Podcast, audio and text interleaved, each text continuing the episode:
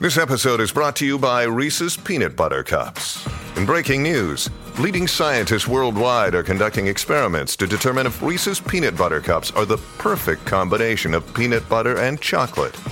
However, it appears the study was inconclusive, as the scientists couldn't help but eat all the Reese's. Because when you want something sweet, you can't do better than Reese's. Find Reese's now at a store near you. Isn't the point of traveling to get away from it all? To feel the best you've ever felt? Then maybe you should check out Aruba. You'll spend your time relaxing on cool, white, sandy beaches and floating in healing blue water. You'll meet locals brimming with gratitude for an island that redefines what a paradise can be. When your trip comes to an end, you won't need another vacation because you just had the vacation. That's the Aruba effect. Plan your trip at aruba.com. This episode is brought to you by Pepsi Wild Cherry. Pepsi Wild Cherry is bursting with delicious cherry flavor and a sweet, crisp taste that gives you more to go wild for.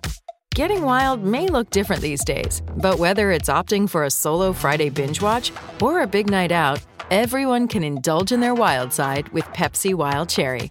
Also available in Zero Sugar. So grab a Pepsi Wild Cherry and get wild.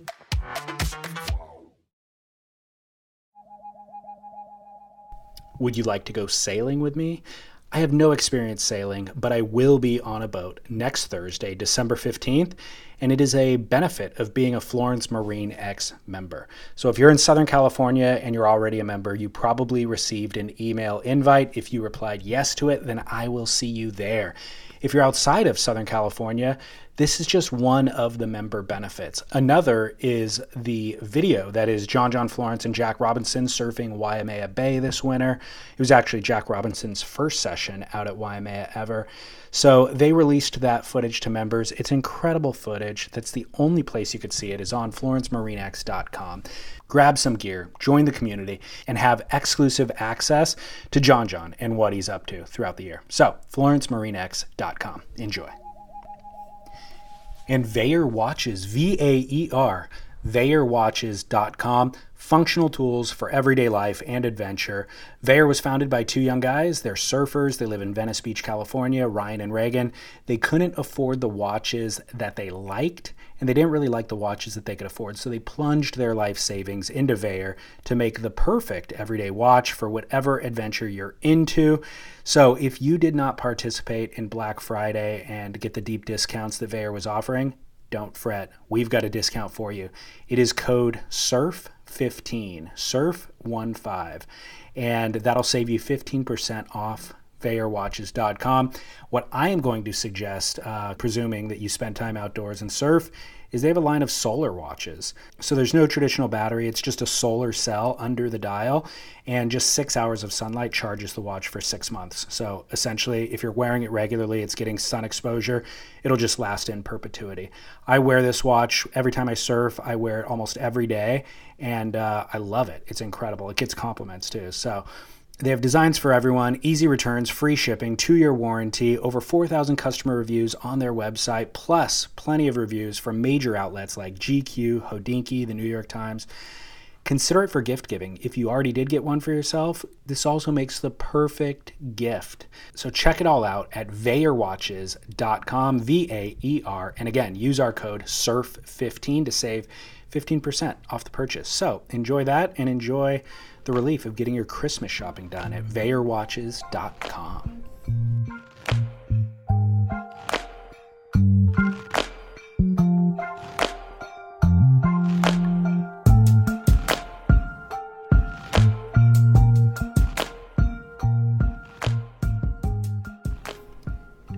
It's been super interesting and just really great to see Clark Little's career evolve in the time that I've been paying attention to surfing.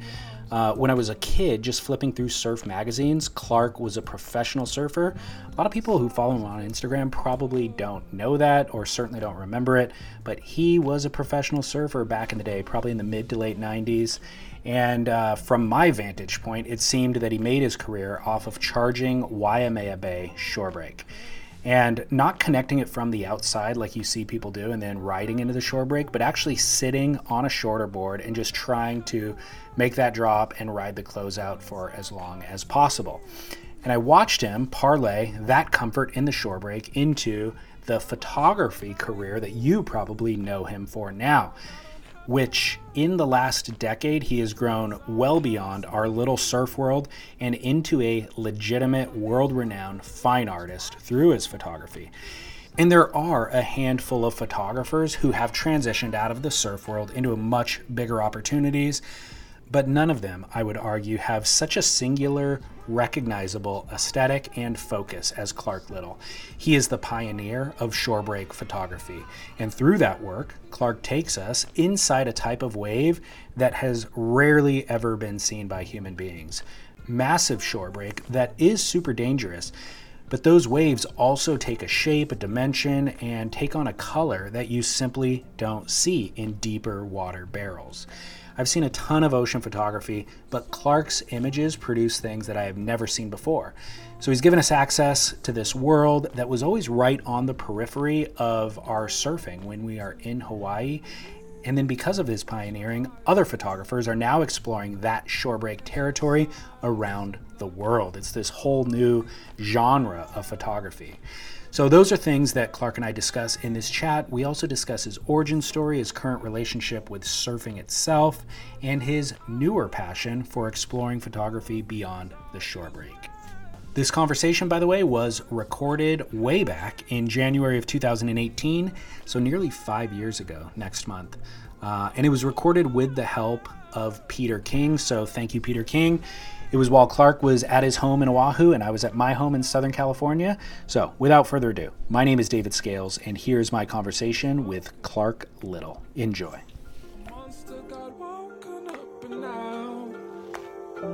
Now I'm in his paw. Of these words I've tried to recite, they are close but not quite, almost impossible to do. I remember like two years ago, Peter posted an Instagram, and it was actually a video of your phone when you published an Instagram, and instantaneously, like within seconds, your screen was just rolling like a ticker tape with nonstop notifications of people liking and commenting. I think, um, it, and that was years ago. That was like you probably had less than a million followers at the time, and you're up to two million now. I think Instagram's amazing way to showcase your work, but it's also a great way to communicate with fans. Can you even communicate with fans when you have that many notifications coming through? Um, you you can. It's funny. I, I remember that also. Um, and uh, it definitely can take your iPhone battery down within a, I don't know, 30 minutes or something. Uh, when you have all the notifications. But if I just put comment notifications once in a while, you know, you can catch a, a comment here and there. But um, I love the support. I love the, the you know the the positive feedback. Um, it's it's been great. It keeps me driven. And um, so can I? Yeah, once in a while I'll try to comment back because it's fun, you know. I mean, people are stoked uh, to to be able to kind of interact and and I try to do that as often as possible. And um, it's it's awesome, man. It's really fun. It it's super cool that you comment back. I just couldn't believe that you could even manage it on your own. Are you the one who's actually managing the account? I yes, I am. I am. I am. So um, Peter King La Jolla actually it's once remarkable. in a blue moon t- does a couple little live things, which is insane, and uh, people love to see that. Sometimes we're going down in the beach, and he's trying to you know make technology work even more cool and get people inside of me right on the beach shooting, which is really neat. And so yeah, but, but other than that, I do everything, and and um, it's it's uh, it's yeah, like I said, it's it's fun. I mean, you make it positive, you make it exciting. I mean, I'm out there capturing things in Hawaii. You know, whether it's whales, sharks, uh, big waves, uh, small waves. It, doesn't matter. It's just for me, it's the the thrill and the adrenaline and the the vibe is already cool. And if I can share that same space with other people, that's it's it's it's really fun. Yeah, I would imagine Instagram has um, expedited your growth in your career, you know, in ways that it wouldn't have been able to 10 years ago, for sure, just by having it as a platform to showcase the work. It's it's really good for showcasing work. It's good for going and doing tours and meeting up with people from wherever in the part in the world. Um, you know you Yeah. can say hey i'm having an event here and, and people show up and and that's a huge tool that you don't have to pay for which is absolutely crazy so yeah i'm stoked that there is instagram and facebook and twitter and all these things because it it has helped um, kind of actually uh, I'd say that my career's got a second wind. I mean, I'm still doing what I'm doing. I'm expanding into drones and, and you know, sharks and other things. But um, yeah, definitely one push of the button going out to 2 million people is a benefit. For sure. I I actually I have origin story questions that we'll come back to, but since you're talking about the the drone stuff, I'll jump ahead a little bit. I feel like you could easily you have really branded yourself as the shore break guy intentionally or not. And so i was wondering about that. Like do you have interest in expanding beyond the shore break? And it sounds like obviously obviously you do right? And and if you do, do you get resistance at all from the community who wants to see more shore break shots? First of all, yeah, I love shooting other things besides shore break. Um, whether it's even going to the Big Island shooting the lava, it fascinates me. There's so much crazy stuff in Hawaii that, to shoot, um, and that can thrill me. I mean, doing the drone, let's say a 20 foot day where I can't jump in the shore break, I can hop on on. Uh, you know my drone, take it up, and and get some crazy shots from some aerials. Uh, so and then from other people, no, they, they, they love the the change, the mix up, the the um, different looks. Um, I think you know with the aerial stuff. I mean that's I can sit on the, the beach and, and shoot aerials all day and you know I can go out and, and even shoot you know whales turtles um, it's it's endless and to be honest it's exciting when i'm watching a mom and a, a, a pup whale swim around and interact with each other and then do a breach or something i mean i'm just as tickled as shooting a 10 foot shorebreak wave so um, Are you? Oh yeah, I love it. I'm, I'm a whale fanatic. I went to Tonga to, to shoot whales because I was so kind of like just intrigued and, and, and, and just I just love whales. They're just so big, sixty thousand pounds, man. You go underwater and you see this thing looking at you, and you're like, it's just he could give you a little flap with his wing and, and KO you. I don't know what it is, but it just it fascinates me, and they are so graceful and beautiful. Um, to capture that beauty and grace and, and, and share it. Um, you know, I'm hoping people can get that chicken skin feel feeling I got when I when I took that moment and, and share it with these people and give them that you know that fun, uh, exciting uh, thrill. I couldn't imagine it. And I know you talked about that in Peter's movie, um, Shore Break, and you mentioned it. It was like a school bus kind of swimming by you. And I have been underwater snorkeling and stuff like that. And without the sense of sound, you do get snuck up on and you'll turn and you'll see an animal or something and it freaks you out. I couldn't imagine it being the size of a bus. Yeah. Dude, it's heavy. Yeah, I mean, I've I've seen like I've gone diving and turned and there was a big fish. and I was like, whoa, you know. But So scary. They're smart though. They know where they are. They don't, you know, they don't hit you or hurt you. They, they're they're cool with humans. I mean, so long we respect their space and, and the babies and stuff. But um, yeah, it's it's a rad radical feeling. And like I said, I, I, I took the, the trip and went all the way down to Tonga and, and I spent a, a week there with uh, Juan and Ocean, the, the shark dudes, and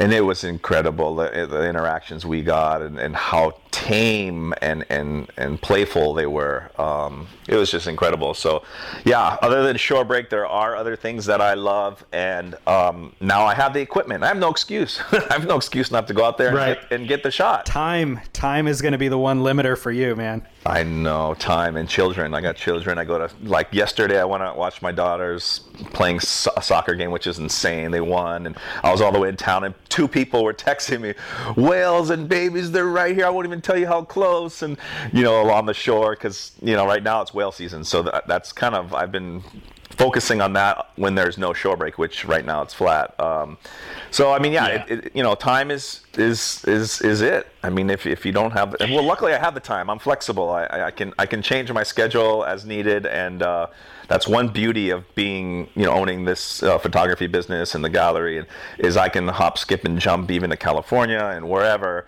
In a heartbeat, Yeah. and um, not have to say, "Oh, I got to go to work, nine to five grind," and that's that's important. Well, let's backtrack a little bit and go to the beginning. I my first exposure to you was in the mid '90s. I think um, seeing you surf Waimea shore break in in the magazines.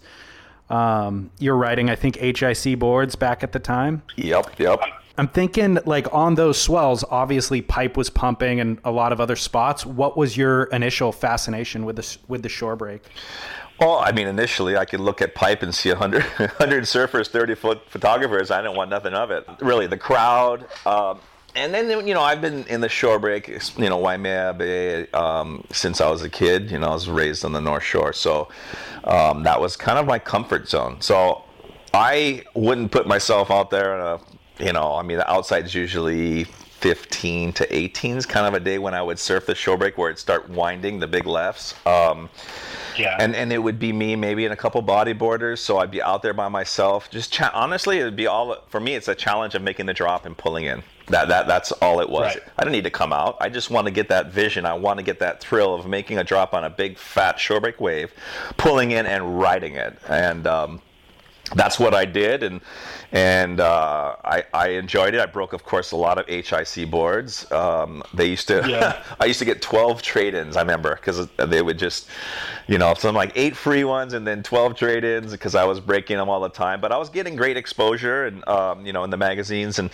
and uh, just having fun at that time. You know, just kind of surfing a few pro pro am pro contests, the wild, you know, all these little ones in Haleiwa, Sunset, and then just kind of having fun with it. I was working at the botanical garden at that time, but um, all those years of surfing the shore break definitely um, I use today um, when I'm shooting. I mean, just all the experience and knowing where to be and positioning positioning myself in the perfect spot to get that shot. Well, you mentioned you mentioned you were getting the exposure. Obviously, that's through photographers. Was that your first introduction to the world of photography? Working with surf photographers? Uh, my dad, actually. I mean, if you really want to get. Oh, really? Well, my dad taught photography. We moved to Hawaii when I was one um, from Napa. So mm-hmm. um, my dad got a job teaching at Punahou High School photography. He started the program back in the 70s. So that was my first taste. I mean, in the dark room and things. Um, but as regarding seeing the cameras and maybe surf photography, yes. Um, I was out surfing the shore break, and one day Warren Bolster came up to me, and he said, "Hey, Clark, you know, because I just I just surfed whenever it was good. I didn't care if it was the evenings or whatever. he's like, come in the morning one day. That's when we're all shooting it. I'm like, yeah, okay, whatever. So I came in the morning, and that's when I started to get the exposure because all these photographers were shooting. You know, the light hits it perfectly at Waimea, and they're on the side of the rocks shooting into the barrel, and that's when I started right. to get all that exposure and, and all those shots. And um, you know, Warren, you know, of course, he showed me the camera and the pictures, and you know, I was excited, but I didn't really know anything until I got my own camera, um, and that's a whole other story in itself. You know, met with Brian Bielmann, said, "Hey, I want to shoot some shore break pictures. Uh, can you help me out?" He recommended some stuff. Put in a good hour plus of just what to do, how to do it, and I just started shooting one at a time. And I swear no one was doing it, of course, um, at that time. I know, yeah. There was no GoPros. It was just Clark Little and Ke- at Keiki Shorebreak and at Waimea Shorebreak with no photographers. Zero. I'm wondering what, what was the inspiration or why stop surfing? Like, if you were getting this thrill from surfing, what was your interest in transitioning to photography? Um, I I'm well. My wife, of course, there's a story, right? She brought a picture home of a wave, and it was a shorebreak wave of Waimea Bay that Hank Foto took, and um, and she bought it. I'm like, come on, honey, what are you doing buying wave pictures? that was that inspired me to go out there and say, shit, I'm gonna go out and take my own, and I I don't know. Timing was right. I was 38, um, you know, mature. I, I, I just and I, I just wanted a nice big picture for our, our house. Um, got it. And we got, got a few it. now, but I mean, yeah, it, it it's it's interesting. You know, I mean, uh, that's what really drove me to to kind of do it and get that professional camera and take it from there. Yeah.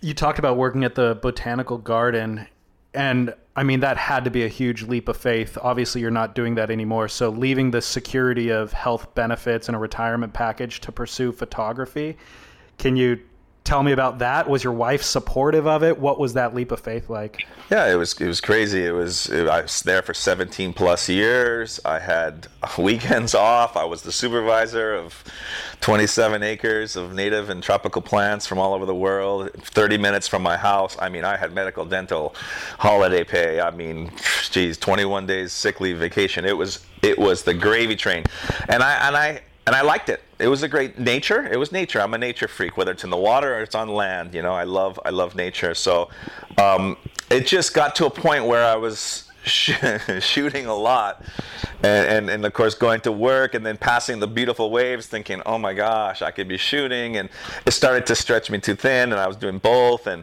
um, I had to dis- make a decision, um, and and yes, it was a very hard decision. My wife was stressed, even my brother was like, I don't know, you're crazy, but he always was supportive, and um, I I finally just had to pull the trigger and it was the best decision I ever made because I could put 110% into photography at that time. And it really took off. Once I resigned from the job and I could put, you know, every minute into my uh, photography and shooting, it, I swear the door just blew open and I, I was traveling and I was getting awards and getting all these beautiful, you know, things and pictures and then the gallery and that just thing just started to happen.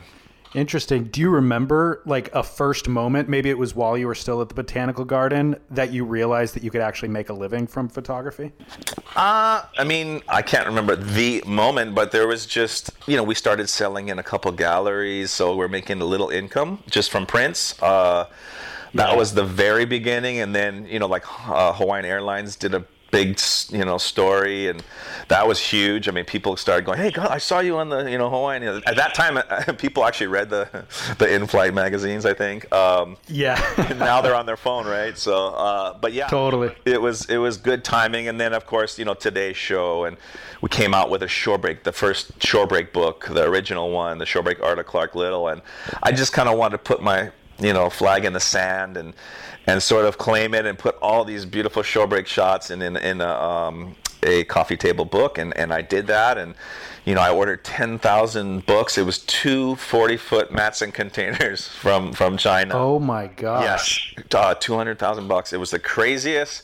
That was gnarlier than resigning from my city job because I, I had to borrow money and um, you know to, to get these these pr- books printed uh, and uh, You financed it yourself? yeah I did I self it was Oh my gosh. I was working with Chronicle, and I swear, right at the very end, they're like, "Oh, we'll give you, you know, 40k and some, you know, whatever percent and all that." And I, at the last minute, I'm like, "You know what? The hell with it. I'm gonna borrow money. I'm gonna just self, you know, do it myself." And I did that, and it was, that was another great decision, and it was huge. It's just like, you know, giving everybody a portfolio of your work all over the world. So, you know, we sold it, you know, globally and you know, we got great fans in Australia, UK and Canada and Japan and so we, we, we sold all those books. I think we have a few, you know, a few left um, which I mean, it, it's it's been a crazy crazy ride. Crazy ride. Dude, that is, that is so gnarly. That's such a commitment. What year did you leave the botanical garden? Uh, I'm thinking about 2008 or 2009. Okay. So maybe nine years ago is my guess. Um, Yeah, I think I've been shooting for 10 plus years now. A short but long 10 years. Yeah, yeah, no kidding. Let's get back to the shore break just for a minute because um, I, when I was a kid, I mean, I went and played and body surfed in five foot shore break and felt like it was a real threat to my health and well being. Like I could easily break my neck out there. And the stuff that we see now, the stuff that you're doing, and there just seems to be a million amateurs out there um, shooting as well like a real hubris with people not understanding the real threat that's involved. Have you ever suffered any serious injuries or traumas from shore pound? Um, you're right about the million people, but uh, doing it now. Uh, yeah, there, there's, there's. I mean, I got. For me, luckily, I've, I've, well, I've separated my shoulder, getting sucked over in the dry sand and, and you know, crunched. Um, I've got staples in my head. Um, From a housing or from the housing, from the housing, both times. Oh, wow. From the housing.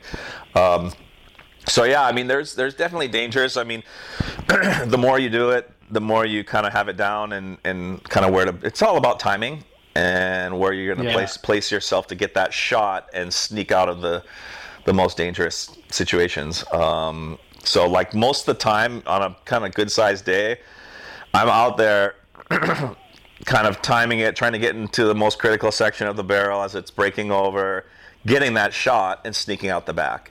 I, I, that's that's the right. goal. Every time that's the goal. Yeah, it doesn't always work that way, and I get sucked over the falls, and hopefully I got a good breath, and you get pounded, then you get another two or three or more on the on the head, and that's that's where you kind of got to be in shape and kind of know, oh, should I go in or go out? There's there's always this this moment, especially you know you see a big set coming, you have to go in towards the beach to time it perfectly as it's jacking up and you know coming 10 15 feet you know towards you. So the, you or otherwise you won't get the shot. So if you watch a lot of the guys they'll usually get sucked out too far because they don't want to commit mm-hmm. commit to it really.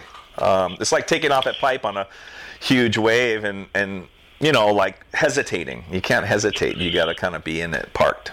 Even if you haven't suffered a major trauma i would I, I would imagine it still takes a huge toll on your body physically.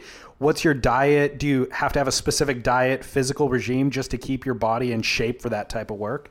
Uh, I mean, I, just kind of do my do my thing. For me, the the best case scenario is the more I shoot, the stronger I get at shooting. Even on the days where it's not really good, I'm still having fun. Cloudy, I'm still shooting two, three, four hours. Because of course it's the kicking um, I mean, that's my engine, right? Is my legs and swim fins. Right. I couldn't do it without the swim fins. I will not go out without swim fins, you know, unless it's like a dry okay. sand day where it's heaving on the on the shore. But um, so the more I swim, the more I kick, the more I'm carrying that 10 pound camera. You know, my right, my left hand is my another is my kind of like my rudder you know i'm pulling pushing pulling pushing uh, as well as my you know my my engine and my legs, and then my right hand, of course. gosh, I can't imagine how many times I lifted it up and down and uh, through a through a session, especially a you know four to six hour session. But um, that kind of helps train all my muscles um, for shooting shore break. Are you, have you run into any limitations in the shore break, like um, either with wave height or maybe just the weight and size of the housing that limits the ability to kind of do what you're hoping to do? No, you know what? No, which is I'm so stoked. Like I can still do everything. I mean, I am not young. Um, I'm 49 and I'm still running around with these teenagers in the shore break. It's kind of funny. Um, but everyone's calling me uncle now and I but I, I still I still am able to do everything. Um, you know, it might not be as speedy when it's running running down into we call it run and gun when you're running into the the dry sand shore break, and those are the heavy days where you know it literally pounds right on the sand and it sucks you probably 50 to 100 feet plus over the berm, uh, mm-hmm. up and over, and uh, those are the days where I, I, get a little sore on the way. I'm hobbling the, up the beach a little bit, but. Uh, yeah, I mean, on the big days, I when I, when it's really big, I, I, I go to the drone. Um, if if it looks if it looks a little sketchy, I'll just take my drone up and I can get similar shots.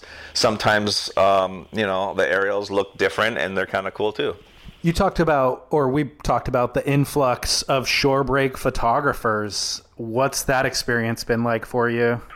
Yeah, I mean, there's I so in the beginning, of course, I'm like, oh my gosh, there's another Clark Little. Uh, you know, I gotta, uh, you know, look at this dude trying to copy me. I kind of got bent. I was like, oh no, you know, because I had my little gig and, and and you know, I was, you know, felt I was the shorebreak guy or whatever. And then after a while, I yeah. mean, there was so many and and and there's hey, you know, there's people out there that get better shots sometimes, and and all it does, you know, to me, I'm just like, of course, yeah, I'm a little jealous. I'm not gonna lie, but at the same time, I'm like, you know what?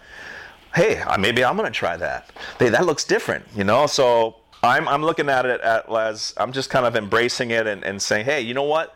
These guys are having just as much fun as me. So long you don't go right in front of my face and shoot right in front of this perfect wave, I'm, I'm cool. And most people respect that. It's like it's like surfing, right? You you know the guy on the inside yeah. has this has the spot and the right of way, and it's the same thing with shooting. And most people get it. Sometimes I have to bark. I admit, you know, hey, dude, I'm shooting right into that. You just you know you came right in front of me. And most guys right. will say, hey, oh, sorry, sorry. You know, I, I understand, and they'll go behind you and stuff. But um it's it's like I said, I, I, would lose sleep if I didn't. You know, if I worried about it, I'd lose sleep, and I'm not going to do that. I, I, I just kind of like, hey, you know what? These guys are all thrilled and having fun, and I understand their addiction because it's real. It is fun getting into big barrels, going home, getting on your computer, downloading it, looking at it, editing it, and it's just, I mean, you get to relive the thrill and have that thrill in a picture for right. the rest of your life. It's not just the vision where you're totally. surfing, but you can come back and you can print it, and I can sell that that that feeling, right? I mean, that feeling that yeah, I'm capturing, yeah. I can sell that as well as just share it with people um, like I said, back to the beginning with one push of the button and with technology and and and you know, like I said, it's more happy people in this world is is is killer and and, and awesome. That's a very uh, magnanimous and generous way of looking at it. So I commend you for that.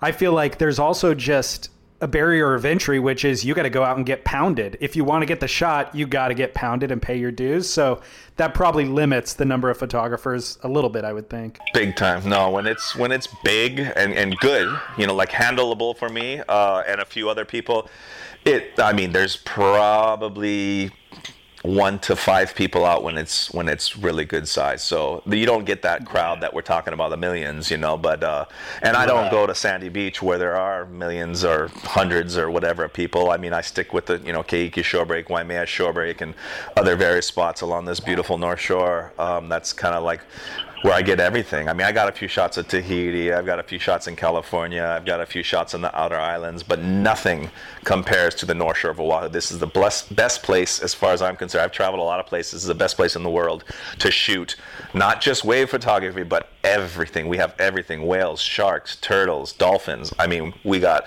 coconut trees, white sandy beaches, sunset, sunrise, rainbows. I mean, everything we have here on the North Shore of Hawaii, and I'm blessed and fortunate to be able to capture and share with people. It's so gnarly because I think so many photographers, whether it's surf or landscape or seascape photographers, they spend most of their time on the road, you know, trying to get beautiful locations. And it, yeah, it seems like almost all of your location, all of your images came from your own backyard.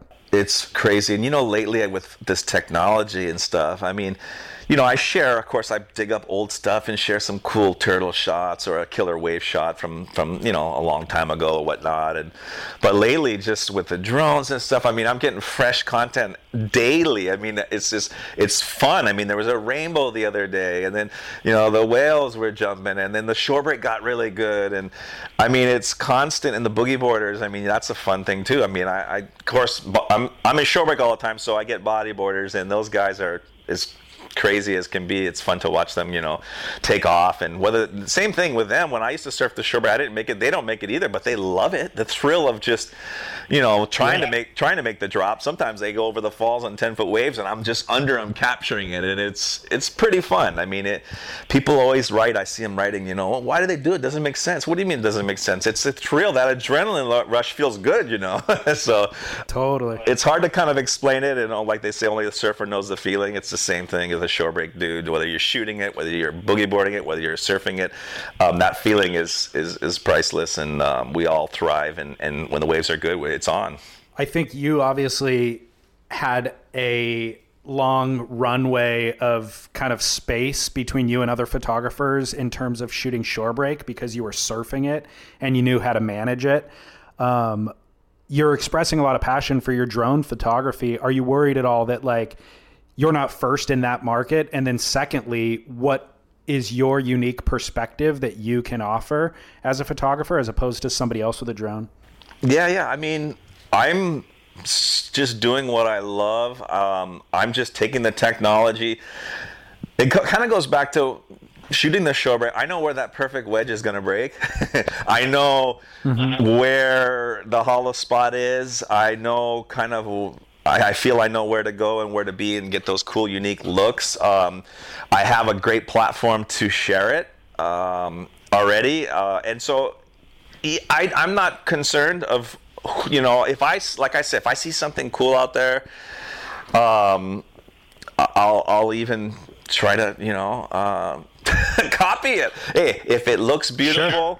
I'm gonna go out there and I'll try to get something and I'll one up it.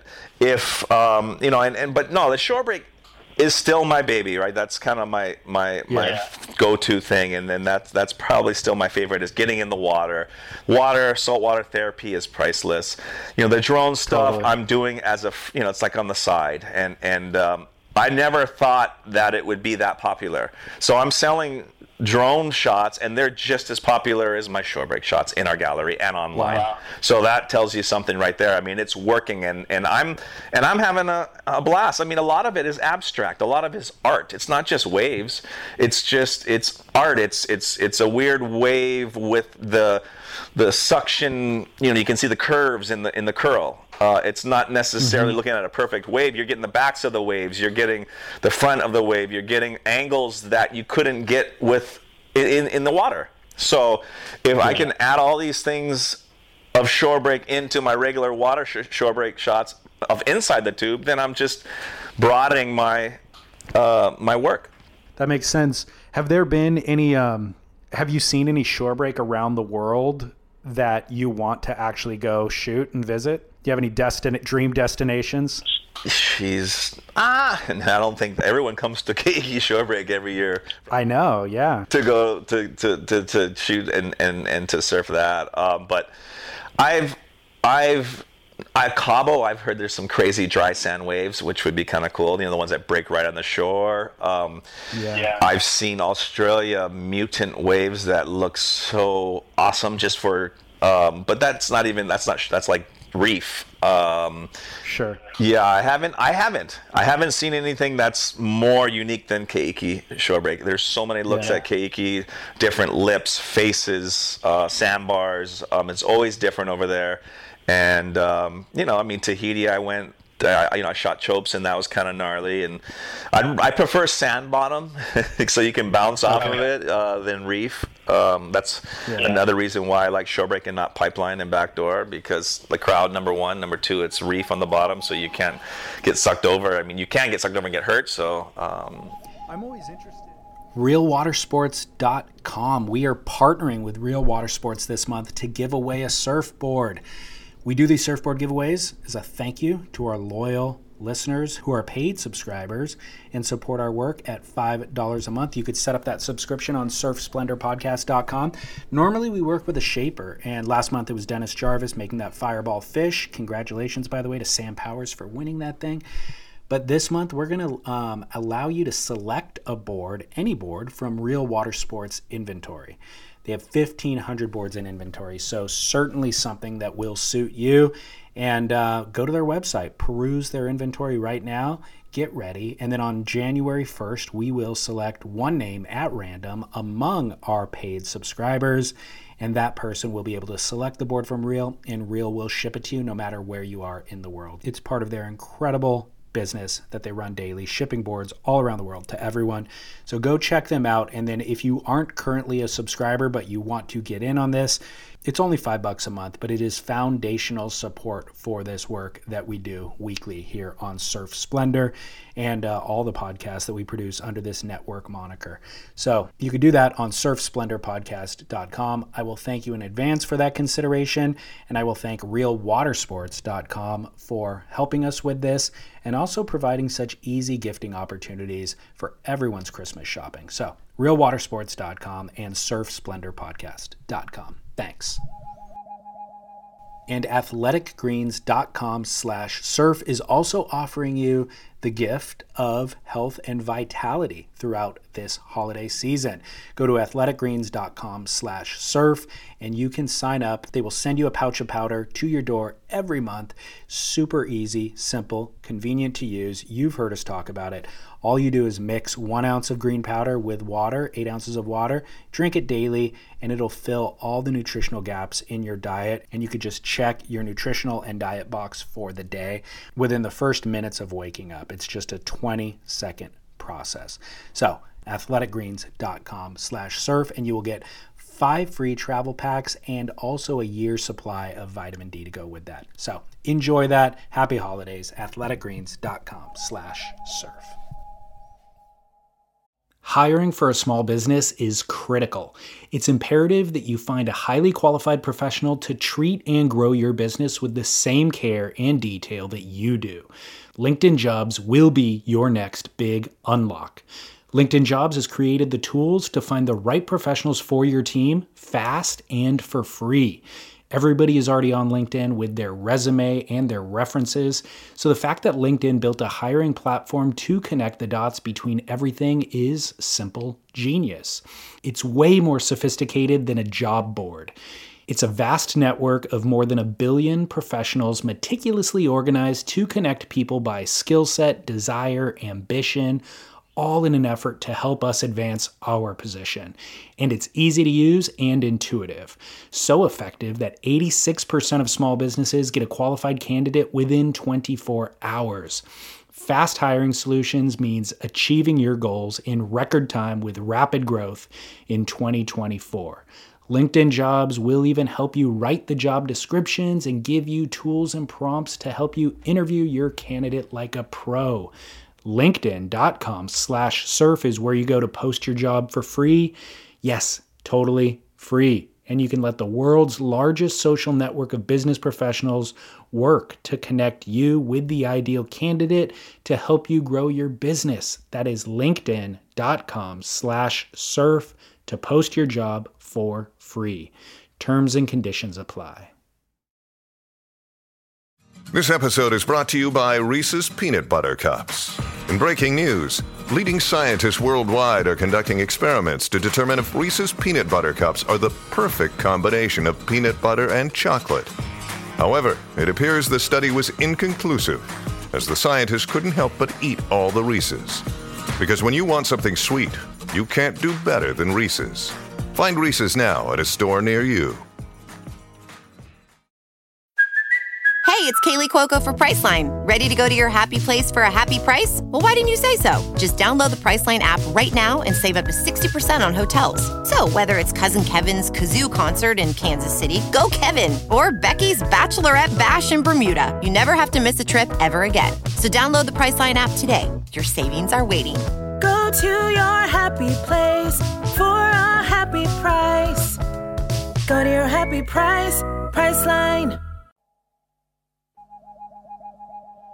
Always interested, um, as your business has grown, I'm always interested in just understanding how other people manage their life. And uh, you obviously you could shoot endlessly on a on a day where there's waves, but at the same time, if you allowed your business obligations to take over, you could probably spend 24 hours a day responding to emails and flying to other places in the world to do signings and things like that. So, how do you divide your time between shooting and creating the raw content and then honoring those business business obligations? I. Yeah, I mean, my family's number one always. Um, that, you know, so if, you know, there's a game or my kid's gonna travel, I'm gonna go with him, you know, to or her to to, to places. Um, and yeah, a lot of times, okay, so I have a great manager. Um, uh, who who takes care of a lot of the behind the scenes stuff. I have an insane operations manager who basically oversees the gallery and the website, and they kind of help filter it for me. Um, they can they already know to answer some of my questions. Um, and without that team, I wouldn't have the flexibility or freedom that I do.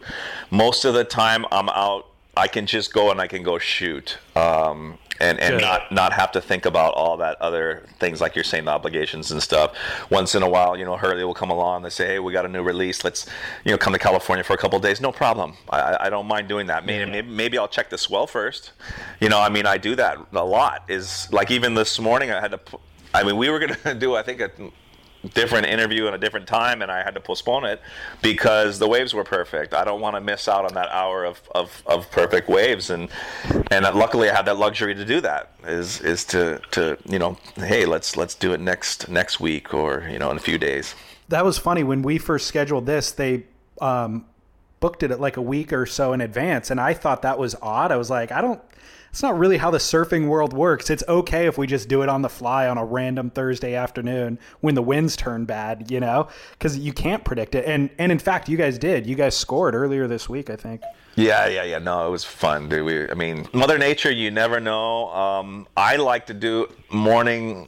Uh, I shoot at the same time, sort of, but I can talk in the morning when I have my coffee. I always feel better. I mean, usually, you know, afternoon, I take my nap and I'm kind of dragging. So, Well, what about um, managing time in terms of who's processing all of your photos? If you're shooting for four, five, six hours a day, that's five, six hours of processing in the end. Do you do all that yourself? I wish I had a Peter King La Jolla, but I don't. No, I mean, I, I, yeah, I mean, with videos, sometimes Peter actually does some stuff, but I, I, um, I do everything, which is super fun at times and super draining at times. It just all depends. Yeah. When the waves are perfect, it's pretty easy to pick out those one or two or three keepers.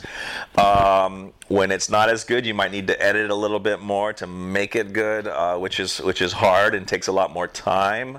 Um, and and you know, I went into the gallery just a couple days ago, and I looked and uh, up, and I was like, it's the first time now. This is the first time in 10 years or whatever that I looked and I was like, holy macro. I looked at all those pictures. I'm like, dang, because they have like a collage yeah, of all these different. I'm like, that's a lot of photos, you know, and I had to edit each and every one of those. And uh, I was talking to some customers and I mean, just, I've never, sometimes I don't have time to stand back and reflect and look and go, wow.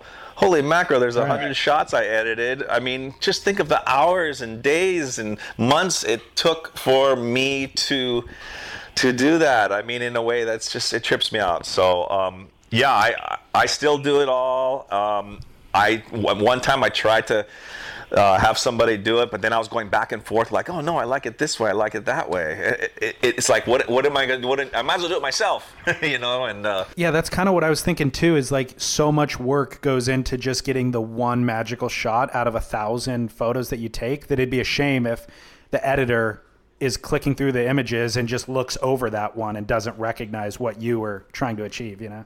Exactly, and that's what it is. It's the you know, I, it's the artist. So like, I'm the artist. I can pick out what I feel is worthy and what I th- feel is unique. Um, and I mean, just like my Instagram, I mean, I post. Uh, I have to make the decisions, right? So I post what I feel is cool or different, or you, you know, I mean, um, it's nice to have control, I guess you could say. Um, Yeah, and, that's and what it is. it's my it's my eye. What people see is my eye, and, and what I, I choose, and that's kind of fun uh, to give them something genuine, right, and real. So yeah. uh, in that 10 years, you've covered a tremendous amount of ground and got a lot of accolade. It's your work's been exhibited in the Smithsonian, published in National Geographic and Life magazines. You've done commercial work for Apple and Starbucks. What has been the most surreal reward that you've received from your work?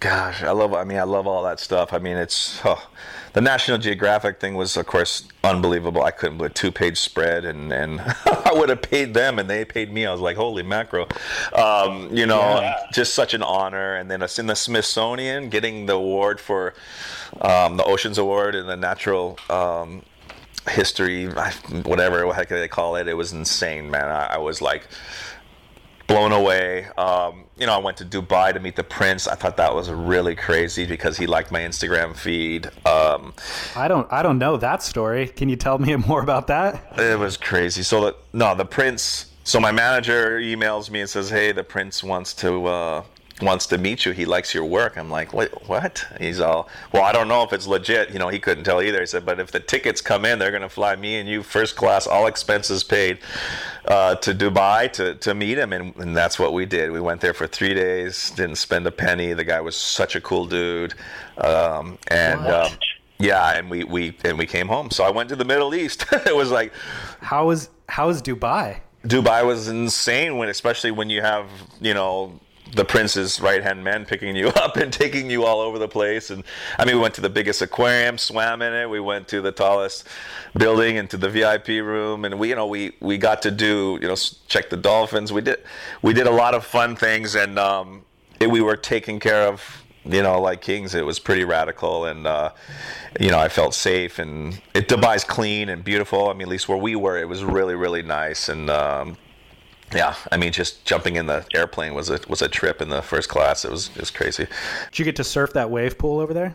We didn't. We didn't. We just we just did a few things, and it's kind of gnarly because it's the opposite time. So by the three okay. three days, I was. I mean, you get pretty tired, and finally just adjusting, and then we were headed home. So, um, but just just to experience it, just to say I went to the Middle East was was pretty cool, and like I said, the prince was really cool, and he loves you know like sports and stuff, so uh, water sports. And he's on Instagram apparently. Oh, he sure is, dude. He still comments on my stuff. I'm like, oh wow, cool. The prince just commented. it's pretty rad, dude. You know, Prince of Dubai. Does he have a big gonna following? take over take over the place after his pops, and I'm like, and he's like cool and communicating with me. I'm like, wow, that's this is rad.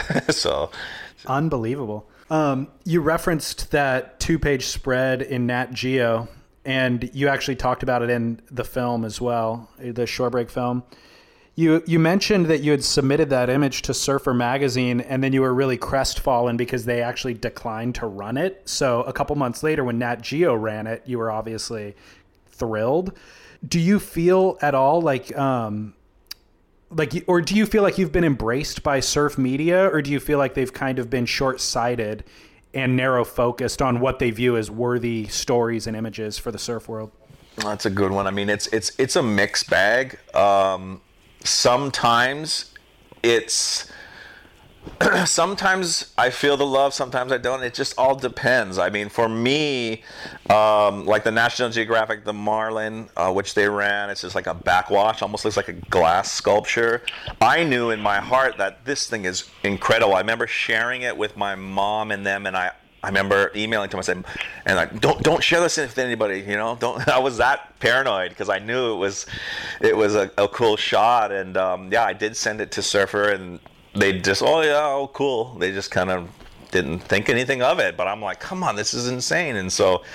Yeah, when National Geographic contacted me and said they wanted to run it, I was like, wow. And it was crazy because they wanted the raw and they because you know they don't want anything touched up, and it was it was pretty insane, um, like thorough how they they they you know uh, picked out the image and, and all the like kind of the rules yeah. that they they threw out there before they would publish it and uh, but yeah finally they did and um, it was it was a thrill and I mean obviously to, to, to this day the surf industry is huge you know whether it's the WSL I mean you know it's a big part of what I do. I'm in the ocean all the time. I know, you know, so I shoot surfers sometimes. Um, but there's a broader art world out there that um, uh, that that I think that our my photography uh, goes out to than just the surf community. Um, people just love just you know wave art, and and that's kind of um, what I like to do.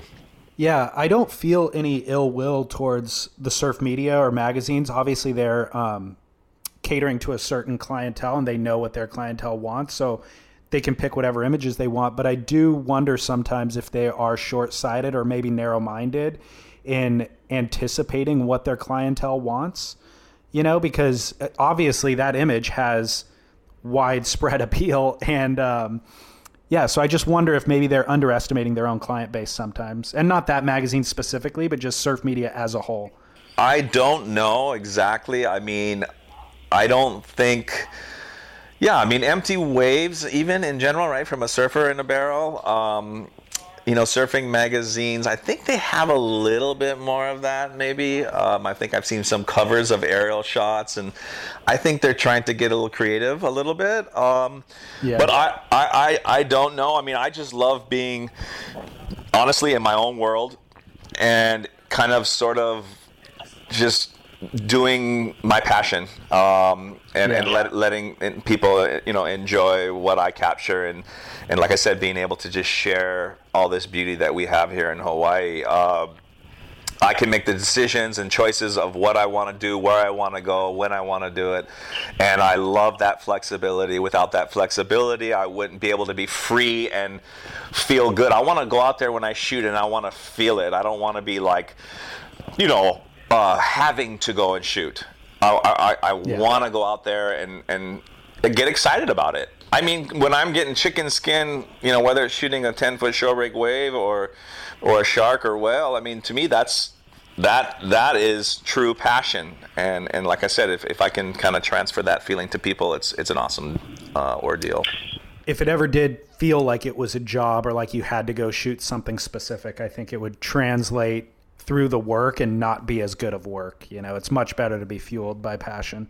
I would retire. Yeah, totally. you know, 10 years, you know, later, right? Right now, let's say the present, um, I'm still just as passionate as I was back then. And now I know that much more of what to shoot, uh, what people like, what people don't like, um, which gives me another edge, uh, I think. And, um, and, and, you know, a lot of people won't shoot for four hours with the clouds and wait for that sun to pop out. I will still because it doesn't matter if I get nothing. I'm still out there for four hours having fun getting in big d- tubes, and uh, that's that's. I, I kind of like PK did a little clip on me, and it just kind of, what drives you, you know. And I'm addic- I'm addicted to shorebreak. I'll just keep shooting, shooting, shooting. Even if I get nothing, I'm still having an absolute blast. So Yeah. that being said, I don't think a lot of people. Well, now of course a lot of people do with technology and GoPro, but in general, it takes a certain person um, with a certain you know personality to be able to go out there for that many hours and still be thrilled and not want to go in.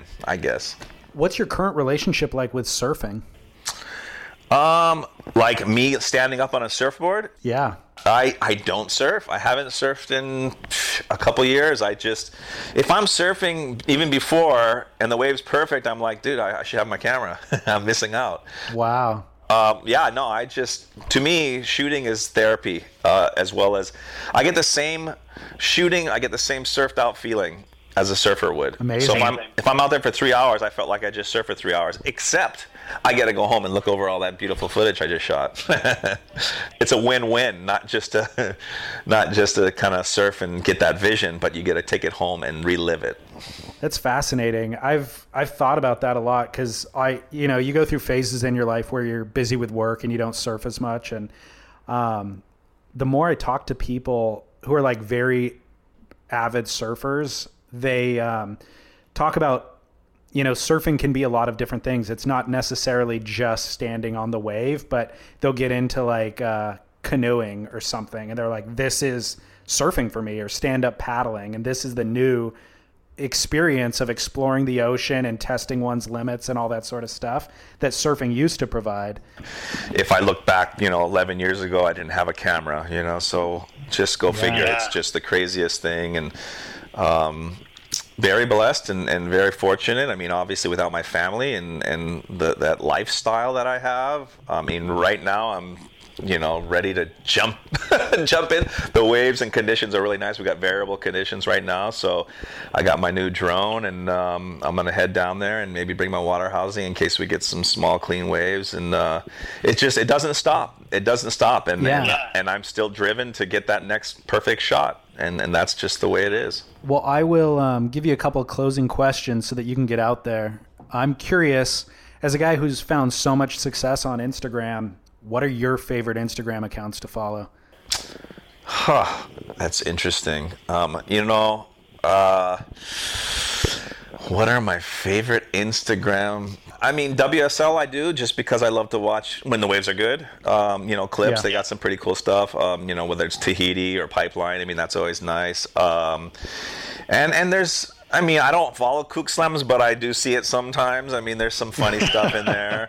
Um, I mean, there's, there's, gosh, you know, there's Peter King photo, dude. That guy's a legend. I mean, that's that's you know insane. And uh, Hey, we've we've said it before, but Peter King is kind of the suc- he is the man behind the scenes that is responsible for a lot of people's success. And he's silent about it. He doesn't really ask for that much attention, but he is propping up Brett Simpson with tour notes, you know, a while back. The Clark Little stuff he's done has been amazing. So, definite shout out to Peter King.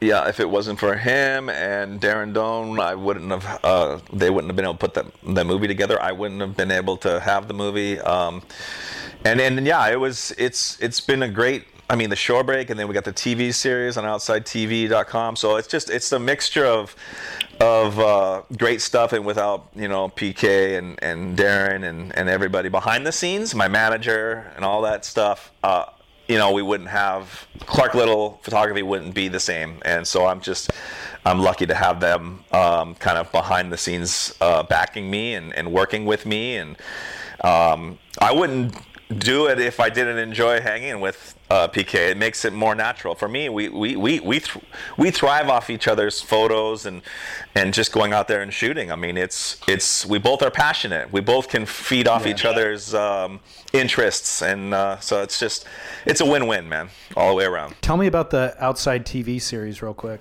Yeah, so OutsideTV.com just picked up. Uh, 10 episodes of our Shorebreak television.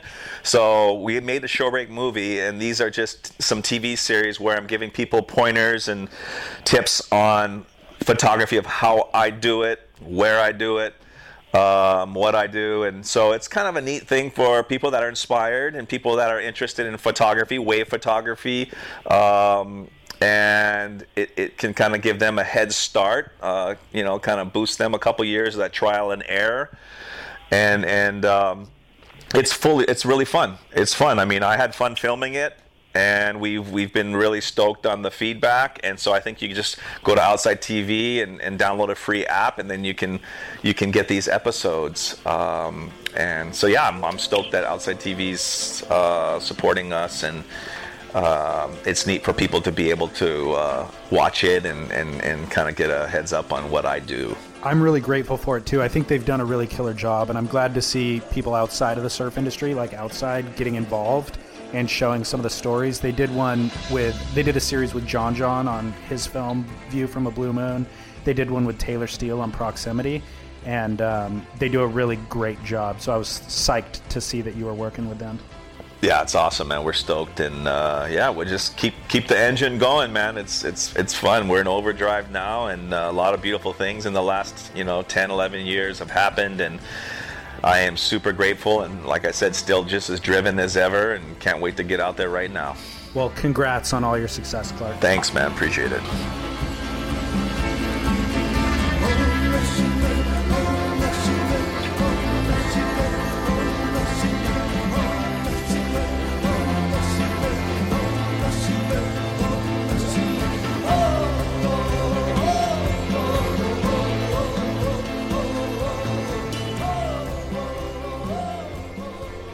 clarklittlephotography.com or on Instagram at clarklittle. And uh, man, he has done such incredible work. Uh, just in the last five years since we recorded this conversation, he's expanded his business quite a bit. He has multiple galleries where you can go visit and see this stuff in person. One thing that um, has become really popular, I've seen, is the Clark Little calendars. So the 2023 calendar is available right now. Um, go check that out. You can grab them for yourself, grab it for gifts. That's a great stocking stuffer type gift that you can give to people, kind of an add on thing. Um, the book that we discussed, he's got three books out now, actually, but the books are also available on clarklittlephotography.com. So, all sorts of killer work presented in lots of formats, not just large pieces that you would hang on your wall. Check it all out, and thank you, Clark Little, for doing this way back when. I appreciate that. And thank you, listeners, for supporting our work always. Hope you're having a wonderful holiday season. Hope that you are getting waves wherever you are in the world. The Vans Pipe Masters is starting shortly, so that's something to enjoy and look forward to. We have been discussing it this week over on Spit with Scott Bass and then on the Grit with Chas Smith as well. Big shakeups going on in that world. Lots going on in Hawaii, of course, as that season kicks off and gets underway. So it's a great time to be a surfer. It's a great time to be a fan of surfing. Lots going on. And as always, we'll be discussing it weekly. So enjoy that. And I'll be back here next week with an all new episode of Surf Splendor. Until then, this is David Scales signing off and reminding you to get back into the ocean, share a couple of waves, and as always, shred on. Thanks.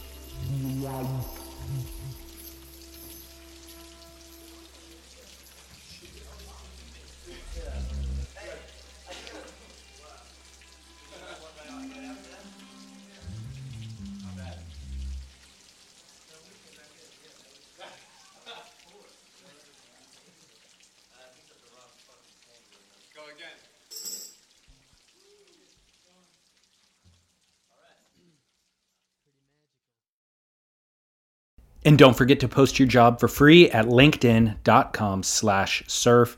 That's linkedin.com slash surf to post your job for free. Terms and conditions apply.